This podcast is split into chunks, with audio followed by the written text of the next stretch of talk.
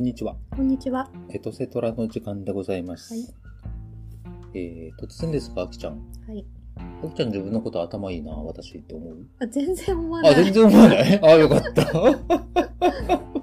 むしろ悪いと思あ、悪いと思う、う。うん。もう常日頃、なんで頭が悪いんだろうと思ってる。この私ってバカよねって、うん。私バカよねって思ってる。おバカさんよねと、うん。日々思っ日ております。々思ってる。まあ、はい。実はさ、うん。俺もさ、日々思ってるんだよね。うん。俺バカだなと思っててさ。うん。でどうやったら頭のいい人みたくさ、そういうね、きちんと、あの、冷静に考えてさ、うん。こういう、そういう思考回路を持てるんだろうなって、うん。うん、思ってたわけさ。なるほど。うん。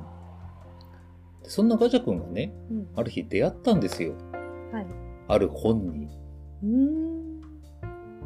もうね、あの、私本当は頭良くなりたいって思ってる人？うん。うん。その人はね、ぜひともね、この本を取ってね、勉強してほしいと思って、うん。うん。本当は教えたくない。じゃあやめるか。いやいやいやいやいやいやいや本当はね、独り占めしたいんだけど、うん。じゃあやめる？いやいやいやいやいやいやいやいやいやいやでもそうじゃなくて、やっぱりうんね、あの、こういういいものはみんなで分け合いたいなって思ってる人だから、俺は。優しいね。でしょ？うん。本当は言いたくないんだけどね。うん。いやめようかやいや、いいいいいい、ちょっと言わせて、言う言う言うだけ言わせて。ということで、その、はいうん。いやー、私バカだけど頭良くなりたいなって思ってる人は、今日は、あの、ちょっと最後まで聞いてください。はい。すごい人を言います。はい。はい。で、そのすごい人が誰かといえば、うん。あの、細谷うん。勲さんですね。うん。はい。はい。誰だってみんな思ってると思う。うん。紹介しますか？ああ、ちょっと、お願いします。はい。今日はじゃあ、細谷さんの本を紹介すはいるということで、はい。著者紹介。はい。神奈川県生まれ、はい。東京大学工学部卒業、はい。東芝を経て、はいアンストヤングコンサルティングはい。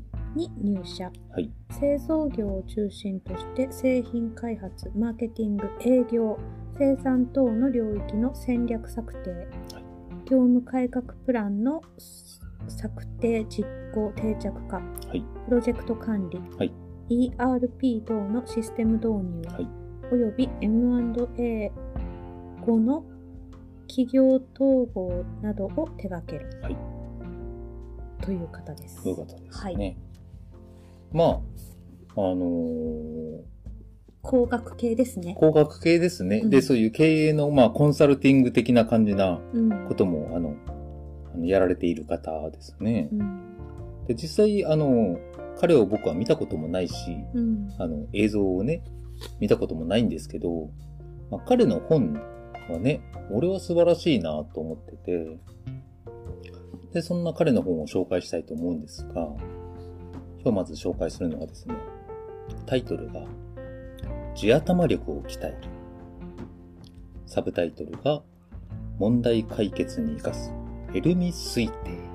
うんうーん、なんのこっちゃだなんね。のこっちゃですね。ちょっと目次を。ああ、お願いします。章立てを。はい、第1章、はい地頭力とは何か。はい、第2章、フェルミ推定とは何か。はい、第3章、フェルミ推定でどうやって地頭力を鍛えるか。はい、第4章、フェルミ推定をビジネスにどう応用するか。はい。フェルミ推定がとても重重要ね。なんキーワードですね。はい。うん第5章、はい。結論から考える仮説思考力。はい。第6章、はい。全体から考えるフレームワーク思考力。はい。第7章、単純に考える抽象化思考力。はい。これ私得意そうだな。第8章、はい。地頭力のベース。はい。第9章、はいさらに地頭力を鍛えるためにはい。という。内容ですね。はい。で、あの、まあ、今出てきたね、うんこの本の大きなキーワードになります、うんこの地頭力っていうものと、はい。あの、フェルミ推定っていうもの二つがね、あるんですよそうだね。キーワードだね。キーワードなんですよね。うん。まあ、地頭力って何かって言ったら、うん。まあ、あの、単純、あの、この人の造語です。うん？地頭力っていう言葉は。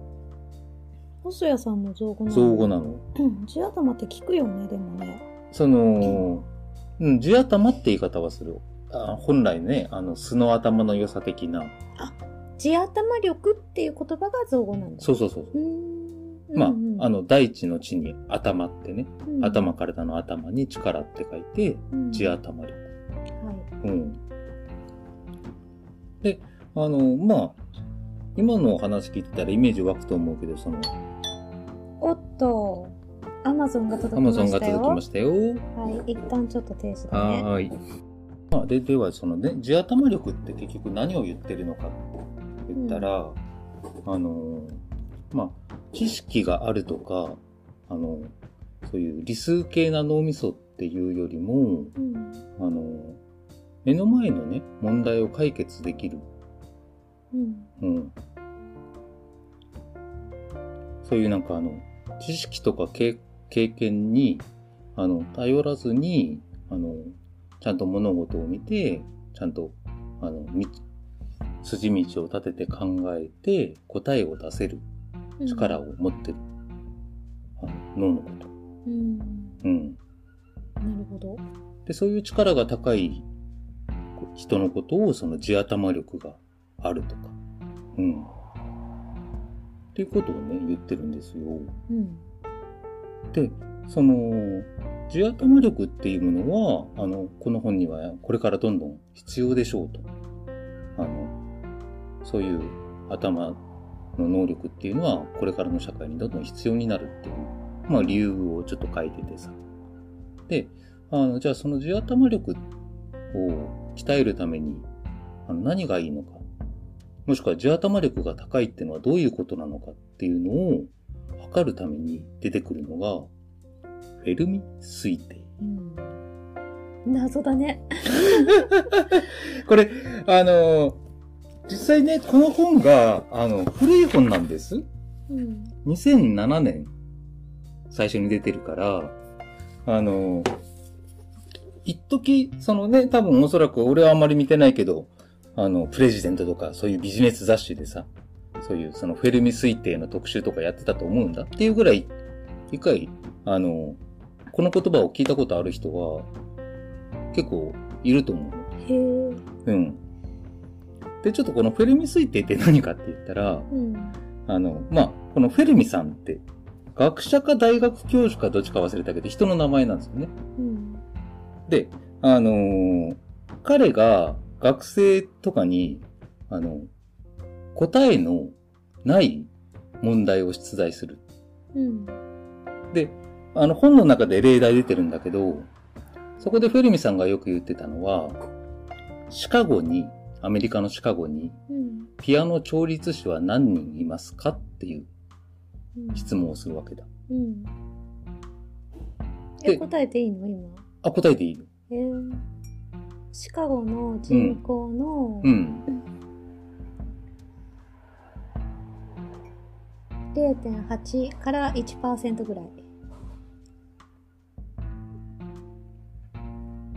いる。そのじゃあシカゴの人口って何？人わかんない。わかんない。調べないとわかんない。で、まず、このフェルミ推定で大事なことは、うん。調べちゃダメなのね。うん。今ある自分の知識、経験の中から。推測をする。なんかうん知知らなきゃいけない。うん。例えばその、シカゴってね、自分の知識を総動員して、うん。例えばアメリカの合衆国の全人口って、例えばね、それが3億人だと仮に仮定してさ、うん。だった知識があったとして、うんそれをもとに自分の中で、うん。でもその中でシカゴってアメリカの中で結構でかいよな。例えばね、うん。結構でかいよな。仮にあの、3億のうちニューヨークが1億だとしたら、うん。残りは多分半々ぐらいで、じゃあシカゴは5000万としようと。うん。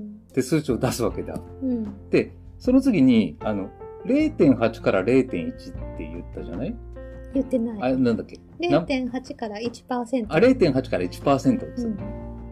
できれば、その、どうしてその0.8から1っていう数字を出したか、根拠も自分の中であの、ちょっと示さないといけないね。うん。じゃあまあちょっと示したとして、じゃあ人口5000万人はシカゴだわ。うん。それでの0.8。で、いくつかってちょっと今計算機ないから出ないけど、っうん。ていうふうに自分の中で自分のある知識を総総動員して、元にして、仮説をどんどん立てていくのね。うん。うん。なるほどね。で、だからその、まあ、より、なんだろう、だから正確な仮説を立てていくって感じでね。うん。うん。だからその情報に対するあの見方をいろいろ、なんつうかな、アメリカ合衆国の人口から見てもいいし、うん。あの、シカゴの大人って何人いるんだとか、うん。あの、その中の職業がたくさんあって、うん。その中でそのピアノって何台あるんだとか、例えばね、うん。各家庭に1台だとして、うん。で、調律師って1台に、一家に1人なんていらないよな、うん。とかってねうんっていう、あの、自分の中で勝手に基本となる仮説を立てていくのね。うん。いろんな切り口を持って、そこはもう別にいいんだけど。自由なのね、うん。で、より確からしい数字を出すっていう。うん。で、別の例で言えば、そのあの、日本全国にね、うん。電柱は何本ありますかと。うん。これがね、あの、本の中でさ、うん。例題として捉えられて、挙げられて、うん。で、どういう考え方をしていくかっていう、うん、あの、ことをうん説明していくんだよね。うん。フェルミ推定的にどういう切り口で、あの、捉えていくかっていう。うん。で、最終的にそれが、あの、実際の数字と合ってたかどうかっていううん。ところまで行くんだけどさ、うん。ガチャ答え知ってんの？もう忘れた。うん。で、昔は、あの、この本書かれてたと、あの、時代には、あの、例えばあれ、あの、パソコンの、Windows の人、誰だっけ？Windows 作った人？作った人あのおじさん？この間テレビに出てたなあ、ですよ。うん。ごめんなさいね、聞いてる人ね。なんだっけ？どう忘れしちゃったな。まあ、その、そういう入社試験とかにでも、あの、使われているような、うん。あの、このフェルミ推定を用いて、Windows の？Windows の、うん。そういう大きな企業が結構取り入れてたりしてたんだよね。うん。ワールドクラスのその、答えのない問いを出させて、うん。だからあの、どういう考え方をね、うん。あの、するのか、この人が。でどういうふうに答えに導くのかっていうことを、うん。あの、見てくっていう面接試験。うん。あの当時はバンバンやってたらしい。うん。今もあるのかどうかは知らない。うん。うん。で、だからあの、この本はね、だからその、まあ、メインはだからその、フェルミ推定っていうものの考え方と、で、そのフェルミ推定っていうものをどうやって鍛えていくかっていうことを紹介してる本なんです。うん。で、ただ、うん。すごくね、ただすごくざっくり言えば、3つだけ覚えておけばいい。あの、これ、素晴らしい、あの、ポイントだと思うんだけど、この地頭力の、まあ、もしくはフェルミ推定の考え方の、あの、ポイントは、うん。まず物事は結論から、うん。そして次に全体から、そして最後に単純に、っていうふうにまとめていくっていう考え方をする。うん。じゃあ結論は何？う。うんん。じゃあ全体から見たらどうなの？うん。で、最後に、単純に言ったらね、どういうこと？うん。っていうことを伝えられる力を、考えられる力を養っていくんですよ。今のさ例題に当てはめたら、んその3つの考え方っていうのはさどうなるの？例題で考えたらあー、なるほど。俺もそこまで、あれだけど、このさうん。シカゴにピアノ調律師は何人いるかはいはいっていはい。う問いに対して、うん。結論から考えるっていうの？は、あのー、さっき目次であったけどさ、うんまあ、結論から考える仮説的思考力って呼ばれるもので、うん。だから最初にあの結論を出すんで、ね、仮説を立てるわけだ。うん。シカゴに調律師は何人いますかって言った時に、うん。まあおそらくでいいけど、まあその仮説に至るまでに人口が何人でとか、ピアノは何人買っててみたいな、何台持っててみたいな数字はあるけど、え仮説がさ、うん。シカゴの全人口の1%でもいいの？でもいい。でその次が全体から？全体から。で、全体っていうのはうん、これね、あの、まあ、ここでフレームワークって考えてるけど、情報の切り取り方の話をするんだよね。うん。で、例えばさっきのシカゴの調律師で言えば、あの、アメリカ合衆国の中の州の一つっていう、まあ、視点って言ってもいいのかな？うん、一あ。旦そのアメリカじゃあアメリカ全体で人口が何人いるかっていうところに考えを広げるっていうようなこと、なんかね、広げるっていうよりも、うん。あの、枠を作るって感じかな。うんうん、アメリカ合衆国の中の州っていう枠を組みにするのか、うん、あそそれを自分で切り取るんだ。決めていくんだよね。どこかで、どこかで。うん。うん、ピアノを持ってる人は何人っていう枠を作って、うん、各家庭、100、100, 100個の家庭のうちの一つだけあると。うん。100分の1の確率でピアノを持ってる家庭があるはずでいいんだけど、うん。うんっていうふうにあの自分でどんどんなんか限定していくというかね。うん。あの、単純にっていうのは？最後。で、単純にっていうのは、これね、なんつったらいいのかね、あの、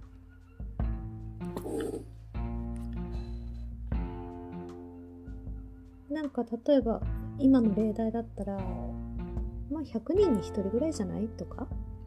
そういうこと？単純に考えるって。いやー、これ、なんかね、理解してる人も、あの、誤解があったら申し訳ないけど、でもね、多分それに近いことだと思う。あの、まあ、なんか、シンプルにするっていうね、なんかね、ちょっと俺も、あの、昔読んだあれだからまたさ、しかもね、一回読んで本書の内容をきちんと理解してないから、うん。ちょっとこう、すごく誤解があるとは思うんだけど、うんでもあの、そういったその結論から考える、全体から考える、単純に考えるっていう、うん。その三つのその詳しい考え方とか説明っていうのはね、一応ちょっとこの本に書いてあるんだ。うん。で、だから、あの、今の話聞いてちょっと興味湧いた人は、単純に考えるってどういうことだろうみたいな感じで、あの、うん。ページをめくっていただければ、あうん。あ、そういうことねっていう、うん。うん、ふうにあの、うん納得はしていただけると思う。がさ、うんなんか自分の生活の中でさこれは役立ちそうだなって思ったポイントとかもあるの？えー俺もうこの三つだよね。結論、全体、単純って。うんん。自分の普段のその思考思考パターンとは違うなって感じ？うーん、まあ違うっちゃ違うかね。なんか、まだできてないけど、どうしてもあの、ほら、結局何が言いたいのって、ガジャの話を聞いてて思うことってあるでしょ？も うたまにねねえ。で、だから、そういう時ってやっぱその、その、単純さが足りてないっていうかさ、いやう、んだから、これは、あれだよ。うん。男と女の浮気話だよ、みたいな、そういう、間違ってもいいけど、とりあえず、そういうふうに単純にバサってさ、なんかさ、俺は単純に決めれないみたいなさ。部分があってで、だからそのね、結論から考えるにしてもう、んこれどうしようって、ね、なんか言うよりもさ、うんまあ自分がこうしようとかさ、ここに行こうとかってね、最初にその、まあゴールを決めるみたいな感じだよね。仮説で。文字通り仮説で。うん。うん。うん。もうだってもう、可能性なんていっぱいあるんだから、どっかで自分で決めないとダメでしょ、みたいな。うん。うん。そういう意味でその結論から考える。うん。で、あの、全体から考えるっていうのは、本当にあの、そのやり方がいろんな角度で、なんかね、見るっていうかね、こういうやり方もあるんじゃないか、こういう、あの、切り取り方もあるんじゃないかっていうふうに、うん。う。ん、見るっていう習慣まあ、完璧に身についてはいないとは思うけど、うん。でもね、出会った時はね、なるほどって思ったね。うん。これはすげえ、と思ったわけですよ。そうですか。どう？感想はどう？この本の感想？いや、これはね、勉強になる。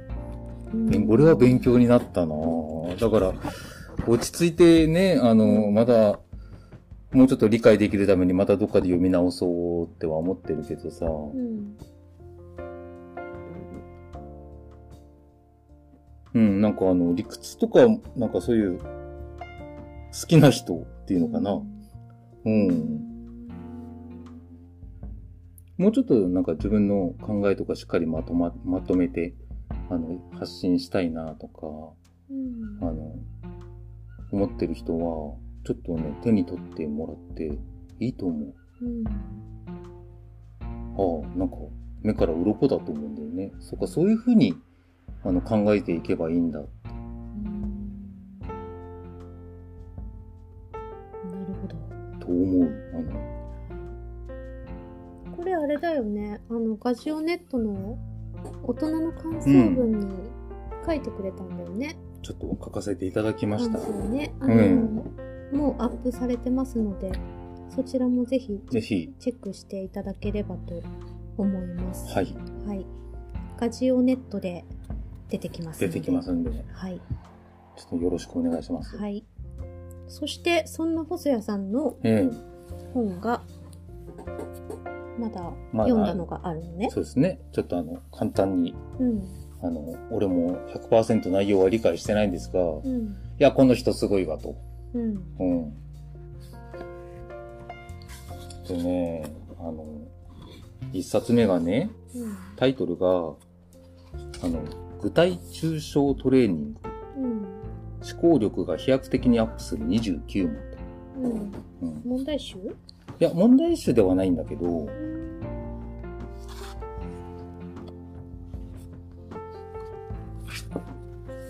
これその、人の、うんその、考えっていうか思考パターンって、うん。単純に言えば、具体的なのか、抽象的なのかの二つなんだよ。うん。すごい乱暴な言い方すればだよ。うん。で、どっちも大事なの。うん。具体性も大事だし、抽象性も大事なんですよ。うん。その具体性を高めるのと抽象性を高める。これは本の中では同時にや、三角形の図を書いて、底辺の具体性が広がると、あの、高さの抽象性も、あの、頂点の高い三角形になっていくっていう図で説明していくんだけど、これも面白いですから皆さん。具体化と抽象化ってうん。あの、行ったり来たりするんです？具体の世界と抽象の世界に行ってまた具体の世界に戻るとか。うん。これはね、これもね、頭が良くなった気になれる。素晴らしいと俺は思う、これ。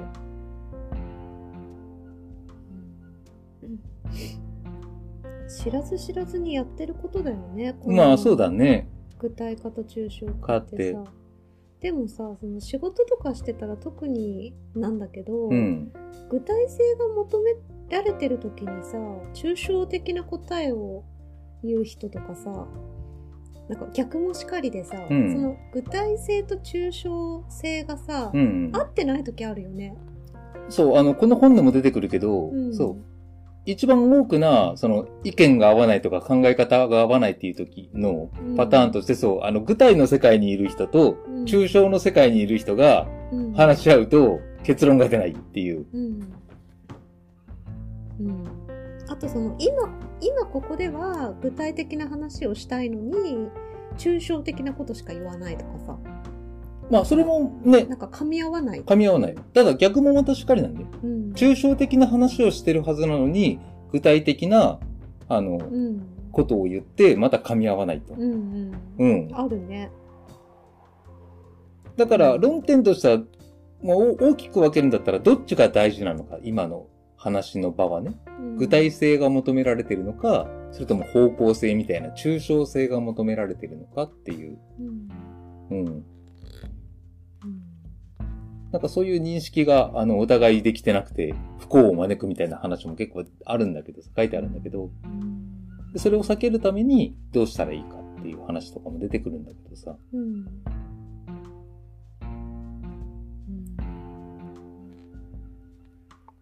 これは面白そうだね。え、地頭力は 地頭、力が？ごめんごめん。これも面白そうだあありがとう、ありがとう、ありがとう。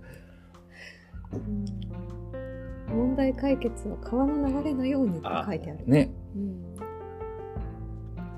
ん、SNS 上のコミュニケーションへの対応。ああ、ありましたね。うん、あ、応用か。うん。うん、へー具体抽象トレーニング。うん。まこなり社長が推薦しておりますね。これ、この人俺はよく知らないんだけど、ごめんねまこなり社長って知ってる人ごめんね。方、うんなんかね、人気 YouTuber。うんまあ、あの、あれだよね。事業をされてる人だよね。そうなんだ。うんうん。うんただこれはね、なんか素晴らしい思考の、思考の世界考えるね。思考の世界をね、あのね、なんか教えてくれる。うん俺は勝手に命中にしてるよ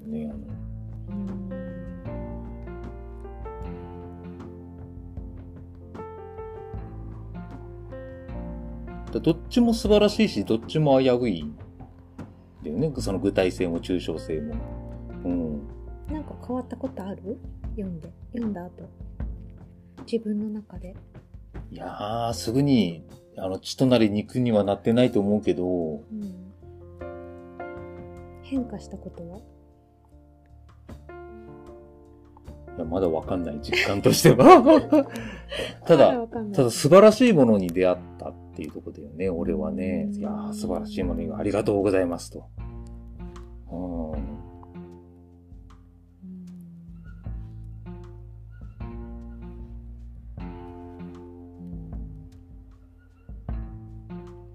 あ、ちょっと一番衝撃受けたところだけ紹介していい、うん。うん。この具体と抽象のうん。ところで、ガツンってやられたのがね、うん。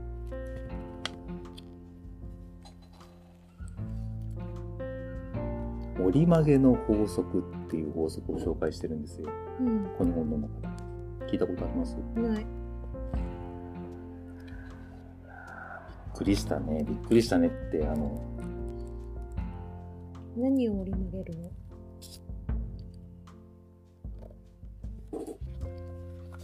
自分の意見。ああ、演習問題あるから、ちょっとあの、え？せっかくだから、あきちゃんが、その演習問題やるからその答えに何を折り曲げるのかうん。って。ちょっと演習問題呼びますけど、うん。成功の範囲語、まあ反対語でね、は何でしょうかうん。と。あきちゃん何だと思います？成功の反対語？反対語。挑戦しないこと？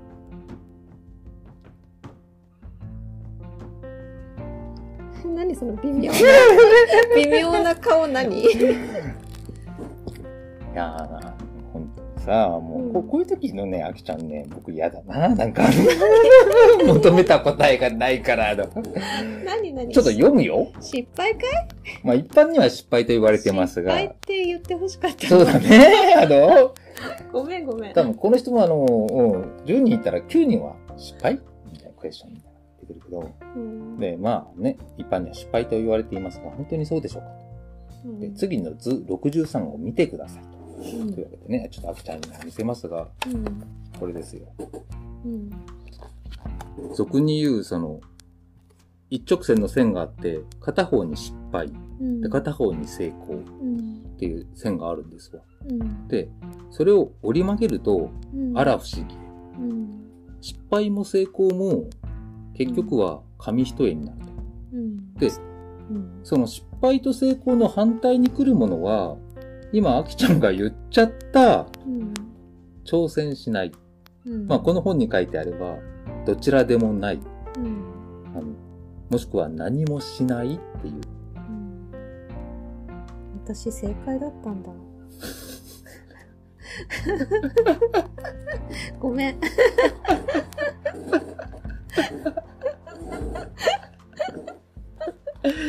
なんかね。ごめんごめん。うん。でも、これもその思考の考え方のさ、うん。あの一つのさ、うん。あの、なんだろうな、方法というかでさ、うんまあこの図図で説明して折り曲げてるのが面白いね、面白いよね。うん、真ん中で折り曲げたら失敗も成功も一緒だよね一緒だよねっていう。ことが視覚的にわかるっていそう。うん、そうなんですよ、ね。うん、賛成です。で、まあ、ちょっとお見せできないのが残念だけど、この図最後にね、結局へ、大きい、大きいくくりで言えば、その、成功と失敗は変化を起こしたか起こしてないかっていうね。うん。まあ変化を起こしたってことだよね。成功もしししようが失敗しようが、うん。変化を起こしたのか、それとも何もしない変化を起こさなかったのかっていう、うんというものに集約されるっていうことを、うん。また図でね、うん。説明してくれてるんですが、このように、こういう感じで、あの、俺は、俺は、うん。俺はね、うん。目から鱗はあ、なるほどねー。っていうね、あの、そうだね。わかりやすいね。伝わりやすいっていうのか。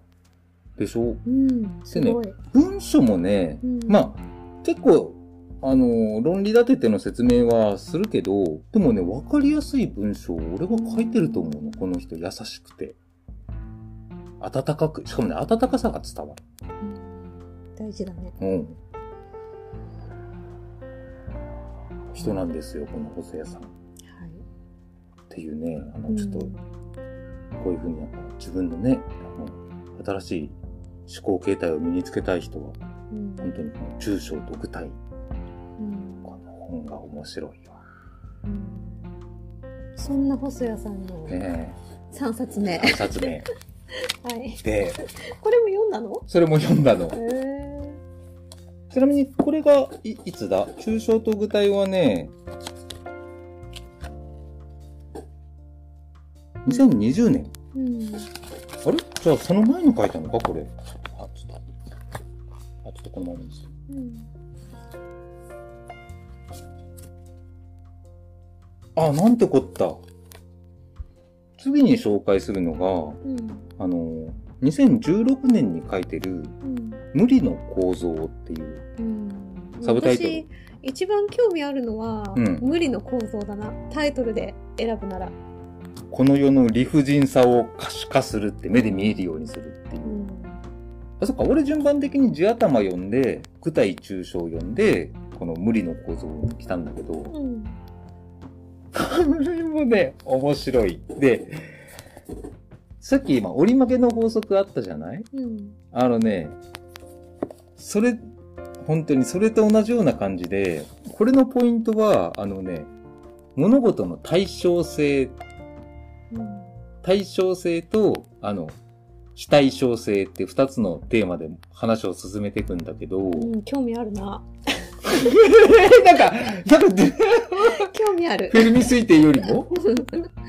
中具体抽象よりも？うん。だってなんか調律師さんが何人いてもいいもん私。いやいやいやいやいや日本に電柱が何本あってもいいもんって。よ。うん、たくさんあっていいと思う。それでいい。いや、あの、アメリカ、か海外はほら、景観を損ねるからさ、この電柱をやめた方がいいとか。いやまあねそれはそうなんだよね、あの旭川に行った時にさ、うん。旭川のあの街中の人まあある一定のあの範囲なんだけど、あの無電柱化されててねあ、そうなんだ。そうとても良かったよえ、なんか落ち着かない感じがするな、俺。いやーそんなことそなんいなことない。うんなんで電柱なんて作っちゃったんだろうねって思ったもん 地中に埋めろよって。そうそうそううんまあまあうん。で、これはね、その、まあ、対称性ってね、簡単に言えばその、折り曲げたら同じようになるっていう。うんね、あの、片方が A ならもう片方も A っていうね、うん同じものがあの、あるっていう対象っていうことなんだけどさ。で、非対称ってのは逆にさ、うん片方が A だったらもう片方は B って、うんちょっとそのね、言葉で説明するのうまくなくてごめんなさい。うんそれが、そういった関係性が、うんあの、いろんな、例えばここで言えば、その、知識うんの非対称性とか、うん具体と抽象の非対称性とか、うん。まあ、大将がこの対象の錯覚って言ってるんだけど、あの、無意識に、え、これとこれって同じものでしょって、あの、安直に思ってるものって、よく考えたら真逆の性質があるよっていうことをまず教えてくれるんだよね。うん。た例えば何？例えば今言ったその具体的と抽象的って、うん。うん、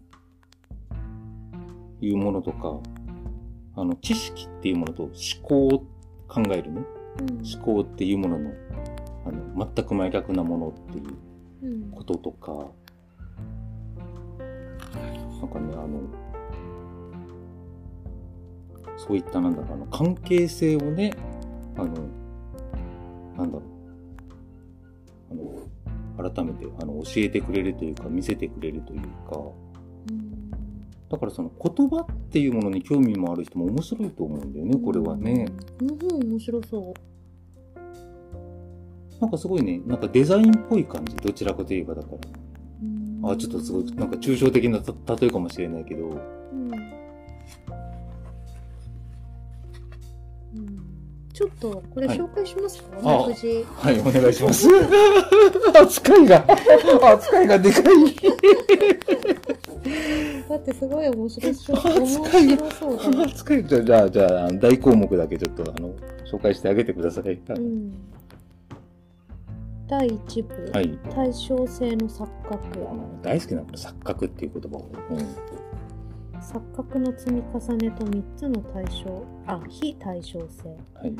知識の非対称性はい。思考の非対称性、はい具体と抽象の非対称性、はい。言葉という幻想はい。これは深そうですね 人間心理の非対称性はい。1対9のねじれの法則、はい。第2部はい。時間の不可逆性、はい。気づきにくい社会や心の不可逆性これ面白かった。不可逆性シリーズ面白かったよ、これは。うんうん。はい。社会会社の劣化の法則、はい。具体化細分化の法則、はい。上流下流の法則、はい。うんストックの第3部ね。あ第3部ストックの単調増加性はい。微分と積分と現実、はい。ノコギリの法則はい。折り曲げの法則とストックのジレンマ、これはさっき言ってたやつ。うん今けどうん。法則ね大企業大企業病。病という幻想、はい。第4部4。自分と他人の非対称性はい。宇宙と人間の心はい。絶対的中心があるかないか なんでサブタイトルを読むんだ？はい。コミュニケーションという幻想はい。言葉の意味の共有は難しいはい。公平という幻想、はい。基準は人間の数だけ存在するはい。対等という幻想、はい。批判する人とされる人の間に横たわるものは？はい。第5部。はい。見えている人と見えていない人の非対称性。はい。決定的な非対称性。はい。全体像という幻想。はい。経験則という幻想。はい。啓蒙という幻想。はい。面白そう。いやー、これはね、あのー本当に一生ごとにね、なんかね、すごく頭使う、これ、あの、おーって俺は思ったよねう。ん。なんかなんか本当デザインの造形を見てそこのなんかね、あのう、ん。それを考えさせられる感じだね、なんかね。うんこれまたね、あの、アプローチもね、着眼点も俺はね、面白いかったよね、これね。でだからこの細谷さんのすご、凄さがわかるというか、うん。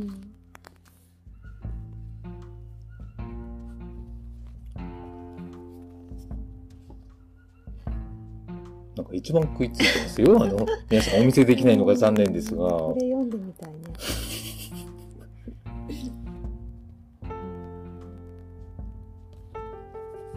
2016年3月。